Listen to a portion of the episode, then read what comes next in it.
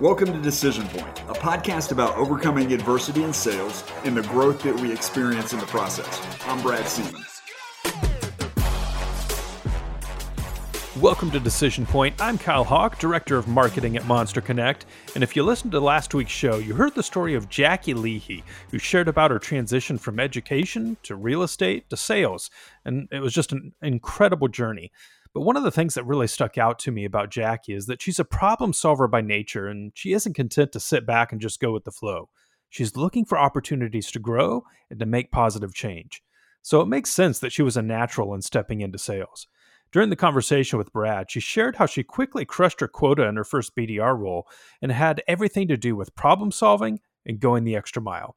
I want to share a portion of the interview with you in which Jacki explains how she unlocked opportunity as a BDR by doing her own prospecting, and how that initiative translated into building business development and RevOps teams in her following roles, and eventually becoming a Salesforce expert.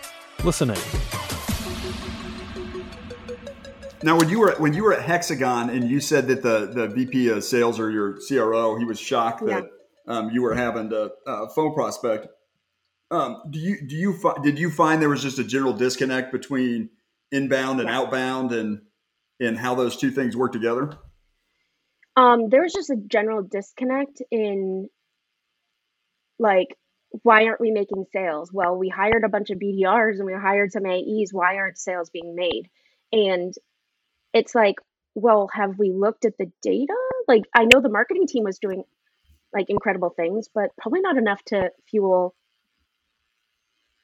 an entire not enough to fuel a, an entire BDR team of 15 and definitely not anything that it's a huge enterprise thing. It's not going to close in 3 months or 30 days.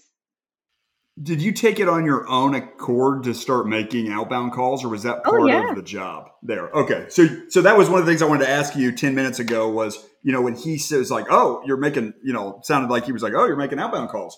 Um yeah. and how and that's how you're hitting your number um, so that was not the intention, right? You just decided, hey, I see an opportunity here, and you started making phone calls. Yeah. Well, they didn't. They didn't say you have to do outbound or anything, but I just knew um, our team lead was actually hitting it, and she was like, "Yeah, I actually prospect and do this." I was like, "Great, I can do that, absolutely." Um, like I built out like yesware sequences um you know and I make, so old so old school. I know i know. It's still you can still you can still use it. You can still um, buy it. We got we got some yesware licenses. Yeah, yeah exactly. It. Still, that's the trick. they my credit card like 15 bucks a month. Oh my god. Um yeah i actually just recommended yesware to someone yesterday.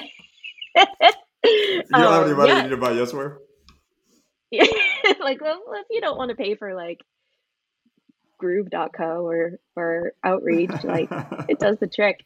Um but uh yeah and just like figured out like a sequence that that worked. Yeah. And you know little by little like i was like i was never ever again fully embraced as part of the team. Um but i think they begrudgingly realized that i was hitting quota. So they would adopt my yes, yesware sequences and and be minorly open to what I was doing.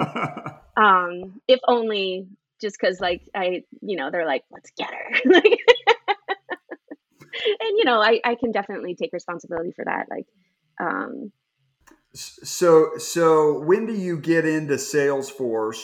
And oh yeah, back to that. Tell me a little bit about your current role. Yeah. So tell tell. Yeah at LinkSquares, I started, um, you know, building out the team, the BDR team, building out the process, helping the AEs with their process, getting them on outreach because um, they were doing some prospecting too, and just really get really just loving kind of the plumbing of a tech stack, like building a tech stack that is what you need for your team and your use case, and making sure having the data go to the right places. Um, helping build the board decks, right? Like I secretly lived for the Sunday at 9 p.m. like slacks like we need you. I'm like, "Oh my god, this is my love language right here." Um and uh like a year and a half into LinkSquares, I ended up getting pneumonia. Like I swear it's COVID just like 2 years earlier.